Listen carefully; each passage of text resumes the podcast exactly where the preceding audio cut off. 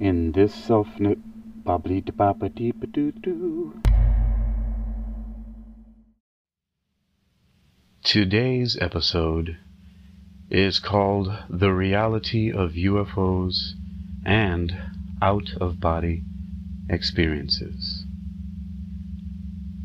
So, this is a, a lot of free association, but it makes for a fascinating story. I think you're really going to love this one and where it goes to, but I start with the reality of UFOs and end with, roughly end with out of body experiences. There's a little bit more after that, but that's where I'm going with this. So, point number one where the reality of UFOs. So, I was looking at my email earlier, and I got one from The Futurist. And the title of this article in The Futurist was called UFOs Are Real but Might Not Be Aliens. And that's somehow more terrifying. And the article may not have been directly referencing what popped up in my head at first, but that's what I got from it. And it was published on May 18th, 2021, by A.J. Dillinger, like I said, um, on. Well, the email I got was from the Futurist, but the article that they had curated in the email, because the email from the Futurist has many different articles in it, but the one by A.J. Dillinger was called UFOs Are Real But Might Not Be Aliens, and that's somehow more terrifying.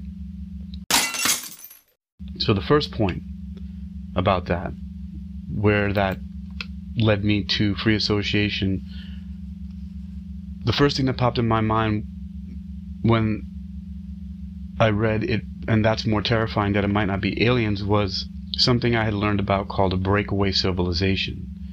And a breakaway civilization is basically a civilization of, of humans, and maybe, I, I don't know, if maybe other non human entities. But the best way I can describe this is by using some popular media because I watch a lot of movies and read a lot of books.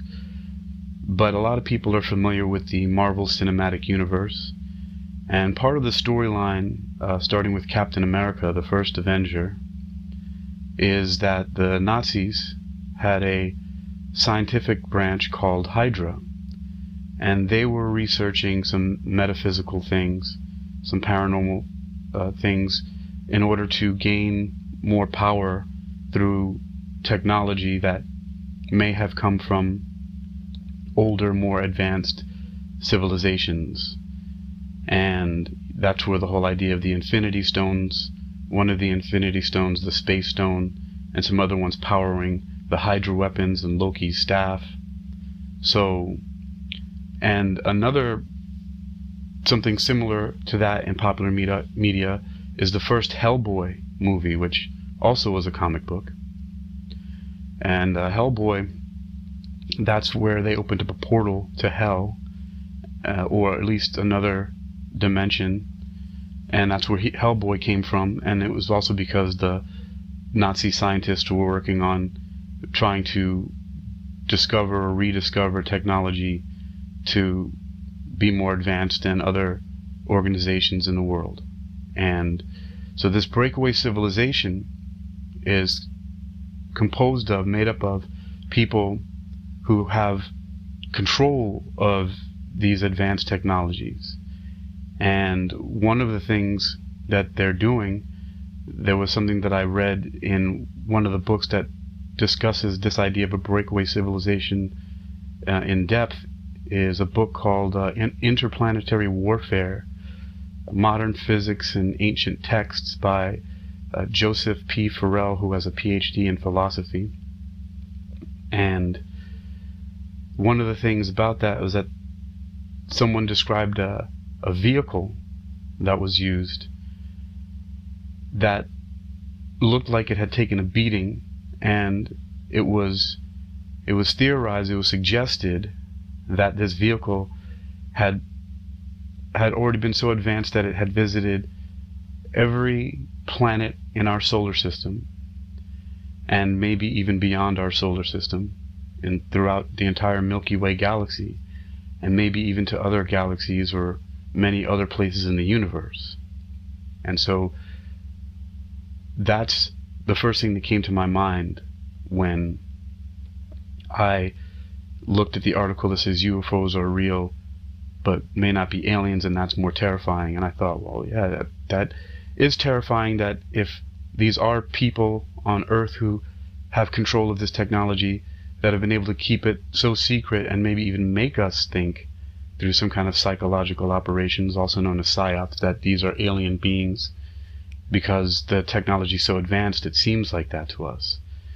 And um, so so this breakaway civilization um, one of the other things the the breakaway civilization may not have developed all the technology on, on their own, but may have reverse engineered engineered it from reading of ancient texts and figuring out this ancient plasma physics that was used for this advanced technology that these older civilizations had.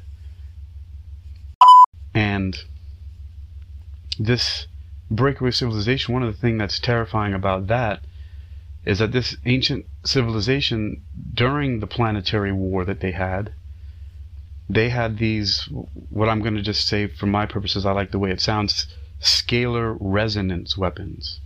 And basically, it means these weapons that are that use uh, frequency that can tune into the frequency of different objects and cause them to be destroyed. And so there was a war between the the civilization on Mars and an unknown planet uh, further away from the sun, from Mars. That's between Mars and Jupiter, and that civilization, their planet was destroyed. Their entire planet was destroyed by one of these scalar weapons. And these scalar weapons are, you know, uh, sort of like how, well, everything has a, a, a, a frequency. And if you can tune into that frequency, you can cause it to shatter and be destroyed. Sort of like the example we see of an opera singer who can tune into the frequency of a glass and shatter the glass or even some some tools that are used in, in medicine, like for example, if a person has kidney stones, which can be very painful, and a person cannot they can't go to the bathroom and pass the kidney stones unless they're surgically removed, or there's a technology called lithotripsy. Litho having to do with stones, there's a word for stone, and tripsy meaning to destroy or break apart. And it uses sound vibration. It uses a, a frequency to tune into the kidney stones and break them apart so that they're small enough to then pass through the urethra so a person can pee them out basically and get rid of the kidney stones. And so this same kind of scalar resonance weapon was used to destroy an entire planet. And that planet was between Mars and Jupiter, roughly between the orbits of Mars and Jupiter, and that's why there's the asteroid belt exists there. And this breakaway civilization, going back to one of the Marvel Cinematic Universe story arcs, storylines that that I talked about before with Captain America, is very similar to reality in the way that m- many of the Nazi scientists and other scientists who were perceived and had actual uh, strategic scientific value, meaning the same purposes that the Nazis were studying all these metaphysical and paranormal things, or these ancient physics and looking at these ancient texts, is so that they could be the superior uh, technological force. Because, you know, technology can be used to help us with a lot of things, but unfortunately, the way the world is right now, a lot of technology is used to make advanced weaponry. And so, if you can have a weapon like that that can destroy an entire planet, uh, I mean, that's that's pretty terrifying all by itself. So, um, but the point about the Nazi scientist and the breakaway civilization is that around World War II, according to these books, and even according to the storyline in Captain America, is that through Project Paperclip, these Nazi scientists and other scientists were brought to the United States and given um, given given sanctuary. They were given asylum. They were protected in exchange for for the scientific and technological advancements and information that they had. And so that's the same thing that happened with one of the scientists, Zola, in Captain America. Project Paperclip brought him over. And that's the story that happened really with Wernher von Braun, for example, who was one of the founders of our space association, NASA. So those things are similar to reality in that way.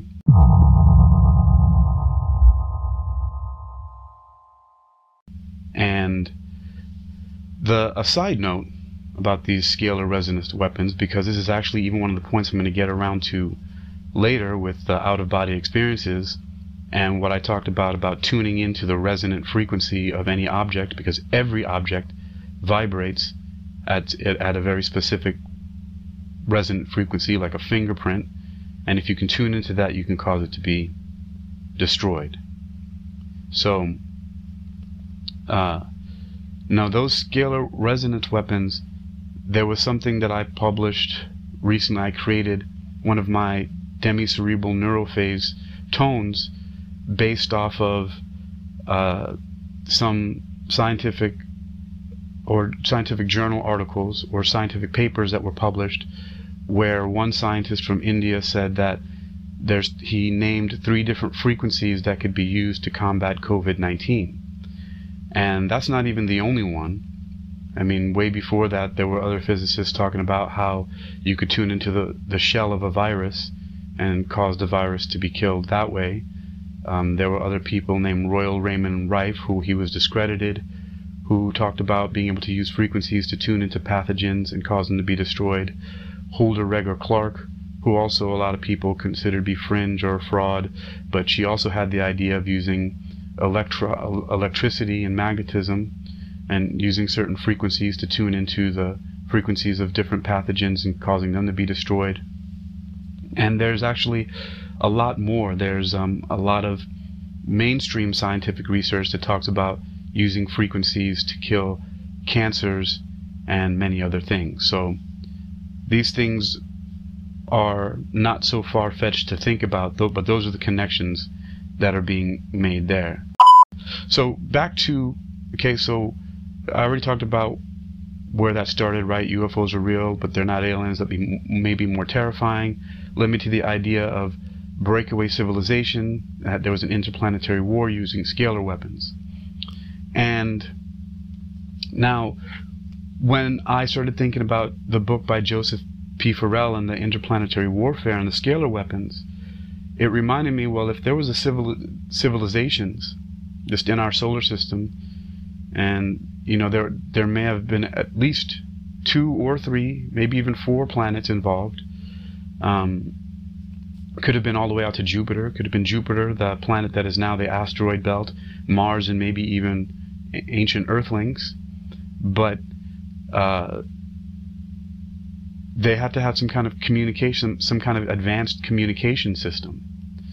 And oh, and before I go on to that about these scalar weapons and about um, something interesting, one side note that that's a little fun note is that when whoever destroyed that planet that's between the orbit of Jupiter and Mars, um, that's one of the reasons why Mars has almost a non existent uh, or a very thin atmosphere that's completely different from Earth because its atmosphere was blown off by the explosion. So maybe the, the Martians, their weapon destroyed that planet, that now missing planet, but it the the blowback was that the the explosion knocked most of the atmosphere off of Mars. And, you know, maybe that's why Mars has certain type of scarring on the planet. But anyway, so there's this breakaway civilization. And now that led me to thinking about okay, this breakaway civilization, they might have had some advanced communication system. Well, that reminded me of something, a book I read called Message of the Pulsars or Message from the Pulsars by another PhD, Paul A. LaViolette. And he talked about how, and this is one thing that blew my mind, how pulsars, stars that give off enormous amounts of of of radio and X-ray frequencies and everything like that, that they're set up in such a way throughout the galaxy that they have a geometric positioning that would be strategically significant if there were going to be, you know, interplanetary races or even intergalactic civilizations communicating with each other. And some of the reasons why he says is he's been studying this stuff for like 40 years. And he says one thing is that the placement of these in space and throughout the solar system, throughout the galaxy, is that they're strategically placed for communication, the way they're aligned with each other. And then the other thing was their periodicity or their their frequency, that it seemed to be way too perfect of how they were spinning and and how they were shooting out their jets of plasma and everything like that. So it seemed like they were actually. I mean, can you imagine having such an advanced technology that you could manipulate freaking stars to use them as your communication system? That's like, you know, somebody. That's that's that's uh, an intergalactic, you know, internet made of stars. So if you can, you, you can imagine you can you had technology so high you could manipulate entire stars to use as your internet, basically. And so, and Paul A. LaViolette, reading his books also, it made me think more about, okay, UFOs are real. There is this breakaway civilization. Well, how are they, how are they getting around? How are they traveling? What, what powers this technology? And one of the things that Paul A. LaViolette, there's another book that I have of his which is called Secrets of Anti Secrets of Anti-Gravity Propulsion, based on electrogravitics. And this technology is basically uh, you, manipulation of electricity and magnetism to create gravitational forces. And in fact, Paul A. LaViolette suggests that electricity and magnetism and gravity are not different. They're just different aspects of the same thing. They're all the same and that by manipulating positive and negative uh, poles of electricity and magnetism, you can create not only the normal gravity gravity well that we feel. So a gravity well, right? A well is like a hole in the ground. If you if you step into the hole of a well, you'll go down. And so gravity well is what we normally feel as the attractive force. But you could also manipulate this into an electro an anti-gravity propulsion by creating what, what are called gravity hills. And a gravity hill is a repulsive force, it pushes. And these different uh, vehicles that move at these amazing speeds and make these crazy turns that should be impossible physically on a human body or human pilot um, is achieved because inside the vehicle there's a neutral gravitational field created inside of it that that the beings, whoever the pilots are, don't feel it. They don't feel the G forces. So it's safe for them inside because in the direction that the craft is going, there's a gravity well pulling it and an equal gravity hill pushing it. So there's no inertial forces to cause G force, which it could be damaging to the occupants of these advanced vehicles. So, and again, now Paul A. LaViolette this led me thinking more about other stuff that he talks about. He touches also on a certain type of ether physics, which the ether physics, of, uh, I don't want to get in too much, but one of my favorite scientists is James Clerk Maxwell, who wrote two volumes on treaties, the, the treaties of electricity and magnetism. And, and I think it's in the end of volume two, I believe, he talks about that his aim in the entire treatise was to try to to figure out what this etheric medium is. What is this ether? He was trying to figure out what the ether is because he was attempting to figure out what what is electricity, the electric, uh, uh, the electromagnetic force traveling through? What's the medium? And when we talk about a medium, it's like, how do, how do sound waves travel? They, they travel through the air by, by vibrating oxygen and other molecules that make up our air. And, you know, uh, another medium of sound is can be water or a piece of wood, our vocal cords, your ears, the tympanic membranes. And so a lot of this stuff I'm also going to be talking about, a lot of it has to do with frequency. Um, it's mainly, uh, mainly frequencies of, of sound and electricity and magnetism, which are also, which is also light. And so this ether physics, Paul LaViolette talks about, to us it seems to be non-physical in some ways because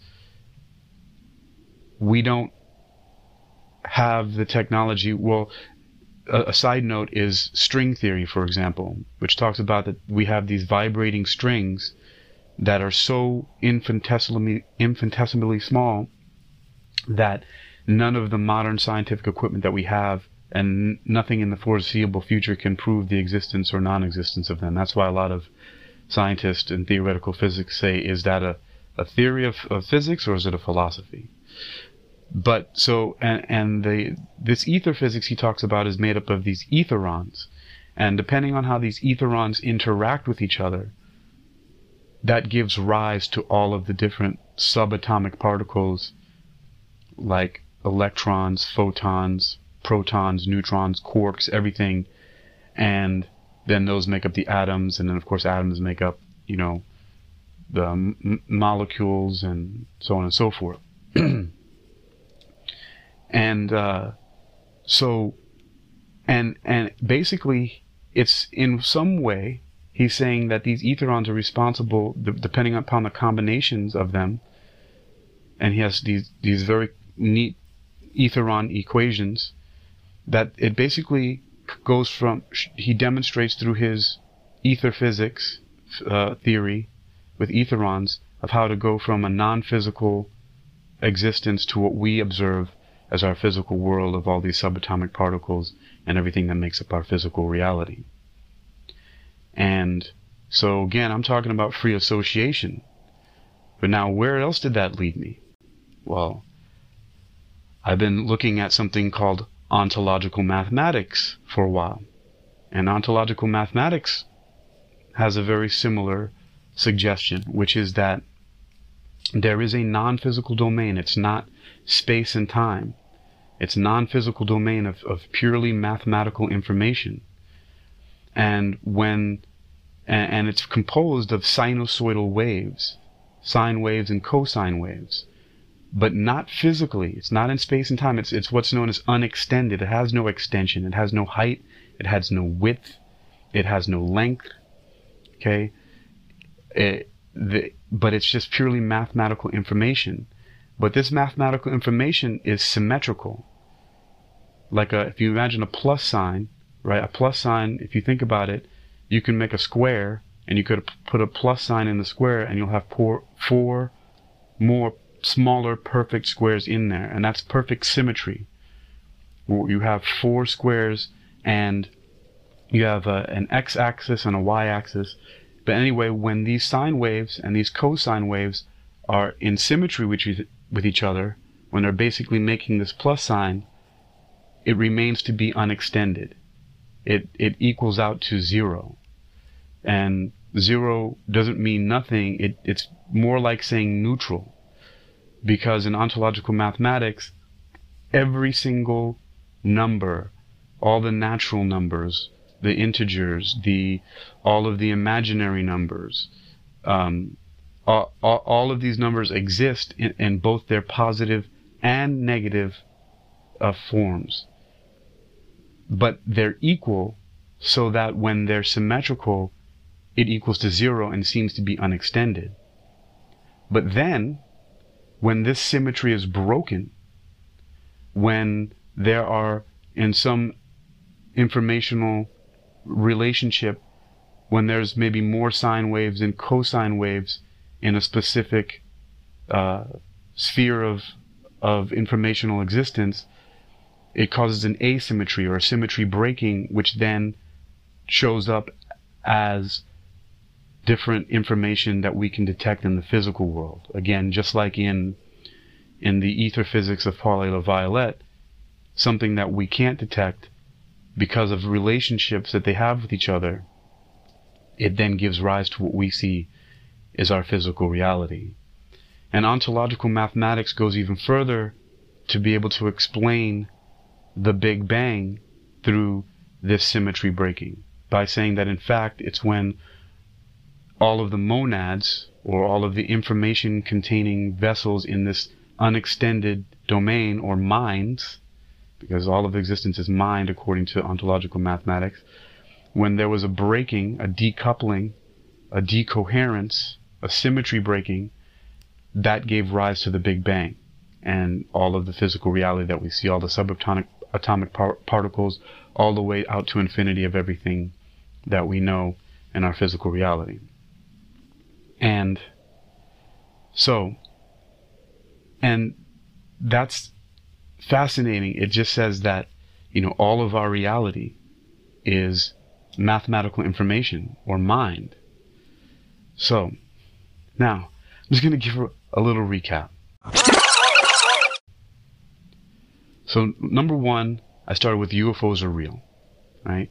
And they're not, may not be aliens that may be more terrifying, which led me to a breakaway civilization, which are people on Earth who have this advanced technology, which seems like it's so advanced that it's not of this world. And they were in possession of, of, of a technology that was from ancient texts, and they had a cosmic war. They blew up planets with it, and they were communicating by manipulating stars, which we know as pulsars or quasars, even that are positioned in such a way to seem like an intergalactic communication system, and also because of their how how, uh, how periodic, how perfectly periodic their frequency is, and how that's how that is also related to um, the technology they may, may be using, which is anti-gravity propulsion, which leads to an ether physics that talks about how our physical reality comes into being, which leads to ontological mathematics, which also talks about how you can go from a non-dimensional, non-space-time, uh, unextended, dimensionless existence of information, and which is symmetrical and breaking out into becoming our physical world and even may have been the cause of the Big Bang. And I know that's a lot. It's a lot for me to think about sometimes, but it's also a lot of fun. It's very interesting. And it comes to the fact that that means what, what what's being said is that all of reality is mind. It's mental. It's thought. It's information, mathematical information, mathematical relationships. And that's what I actually think is one of the real similarities between uh, what Paul LaViolette calls sub-quantum kinetics and his ether physics of how we come from a non-physical to a physical reality. Although I don't think he'll agree with me that he's saying it's non-physical. This may be like string theory. It's not able to be detected, except you can, just like mathematics in general, you can mathematically theorize the existence of these things, but ontological mathematics and Paul LaViolette, the strength of their arguments is that they work backwards from well, Paul LaViolette, he's more physical, so he he uses more uh, inductive reasoning, whereas ontological mathematics uses deductive reasoning. So Paul LaViolette comes more from a materialistic standpoint, and ontological mathematics comes from a ideal idealistic standpoint or an idealism, which says that all is mind first, and that and that the physical reality reality is secondary. Okay, now, what does all of that have to do with the final part that I'm going to talk about, which are out of body experiences? So remember, I, I'm calling this the reality of UFOs and out of body experiences.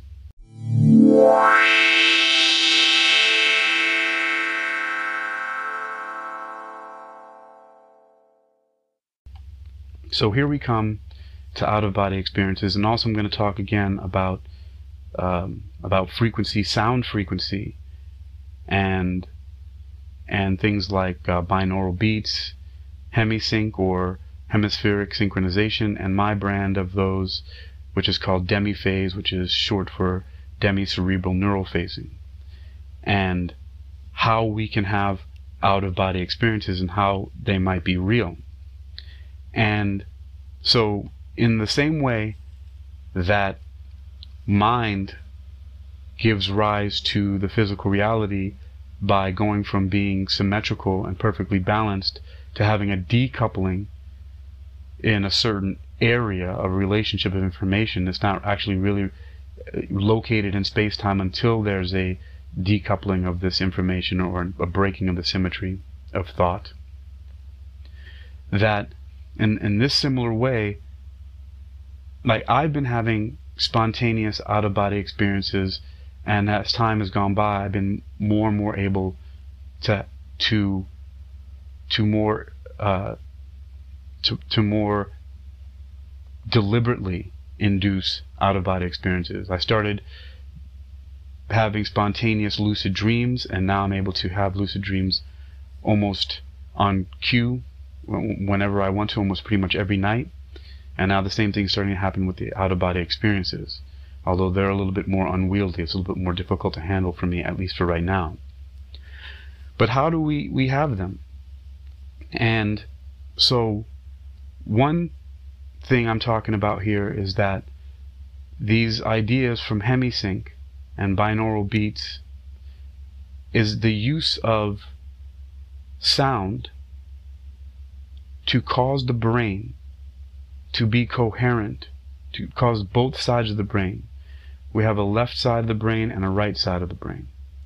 And usually the two sides of the brain are communicating completely differently. They're doing completely different things. Yes, there's a communication with them, but they're hand- handling completely different types of information and they're not communicating at a very coherent they're not com- well they're not communicating in a very coherent manner until we employ something like hemisync demiphase and other binaural beats which is by using sound different tones one tone in one ear and a tone in another ear, like like a hundred in one ear and a 105 in the other ear, and your brain has an auditory hallucination of the difference between 100 and 105, which is 5, so your brain hears 5. So if you one ear has a 100 uh, 100 uh, cycles per second and one e- another the other ear has 105 cycles per second, your brain hears the 5 cycles per second which is the difference between them. But when it does that, that's because both sides of the brain are now communicating coherently. They're now becoming more symmetrical. Think about this now. Now they're becoming more symmetrical, and that is when we are able to leave our physical body. You see, remember, the other way around was that the non physical domain is symmetry, perfect neutrality. And when that symmetry is broken or decoupled, when, it, when there's decoherence, we then get physicality. And so, what you can do by using hemisync, demiphase, other binaural beats, is by getting your brain to synchronize in a certain way using these frequencies, you can then come out of your physical body. You can separate what is really truly you, which is mind and thought, and leave your physical body. And for some reason, some people like me and others have these spontaneously without using these frequencies, but there are many reasons for that. There could be reasons like because of low blood sugar or different chemical reactions that happen with certain drugs or alcohol that cause a certain type of either consistent over time coherence in the brain or a very powerful spontaneous coherence in the brain, which then causes that symmetry to happen so that that non-physical part of you is able to separate from that physical part of you. And they're both existing at the same time because they always are. In in ontological mathematics, the symmetry happens of mind. This is thought, which is number one. And it's just that the thoughts become asymmetrical and causes physical reality, but it's still the mind, the non physical part, still exists. Of course, because it is the basis and the foundation of all reality. Mind, thought, is the basis of all reality. So it's still there, and uh, some of the examples that the proponents of, of ontological mathematics, like Morg, who created the organization uh, called Hyperianism, talks about, is that the same way that a drone pilot could be in one location and can be piloting a drone doesn't mean that they have to be in the drone or physically located in the drone, just that they're controlling it. And in the same way, when we use demi-phase or other means to become more symmetrical in thought, meaning to cause more coherence in our brain, the two sides of our brain, we then are able to detach from the physical body in that similar way. And so this and so the sound and frequency are just a few ways to achieve this type of coherence or symmetry in order to leave your physical body and have these out of body experiences. And again, alcohol, drugs, low blood sugar, other things that happen to people can cause this kind of symmetry to happen. And people have these experiences without using these means, except it's been found if you want to if you want have, have more control over it, what you're doing, then you can use these things like demi-phase, hemisync, and binaural beats in order to get your mind in that coherent, symmetrical state in order to have access to the non-physical reality. So that's how I came all around to here just from looking at an article that said UFOs may be real and they're not aliens, but that's more terrifying. And it led me down this rabbit hole of breakaway civilizations and interplanetary war, scalar resonance weapons, you know, uh, killing pathogens with with sound and frequency and tuning into things just like they did with the planet. You can do the same thing with viruses, intergalactic communication systems made of stars, you know, sending messages using stars.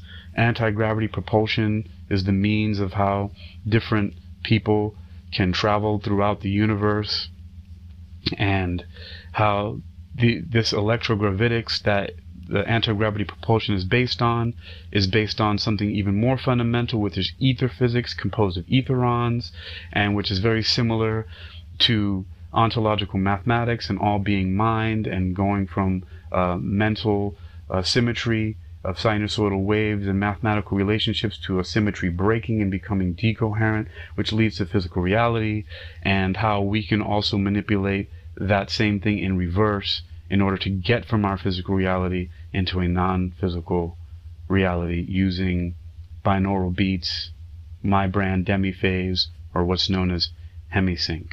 And my previous podcast covered uh, stuff about how to use binaural beats, so you can take a look at that and see what that says. But that's going to be it for now.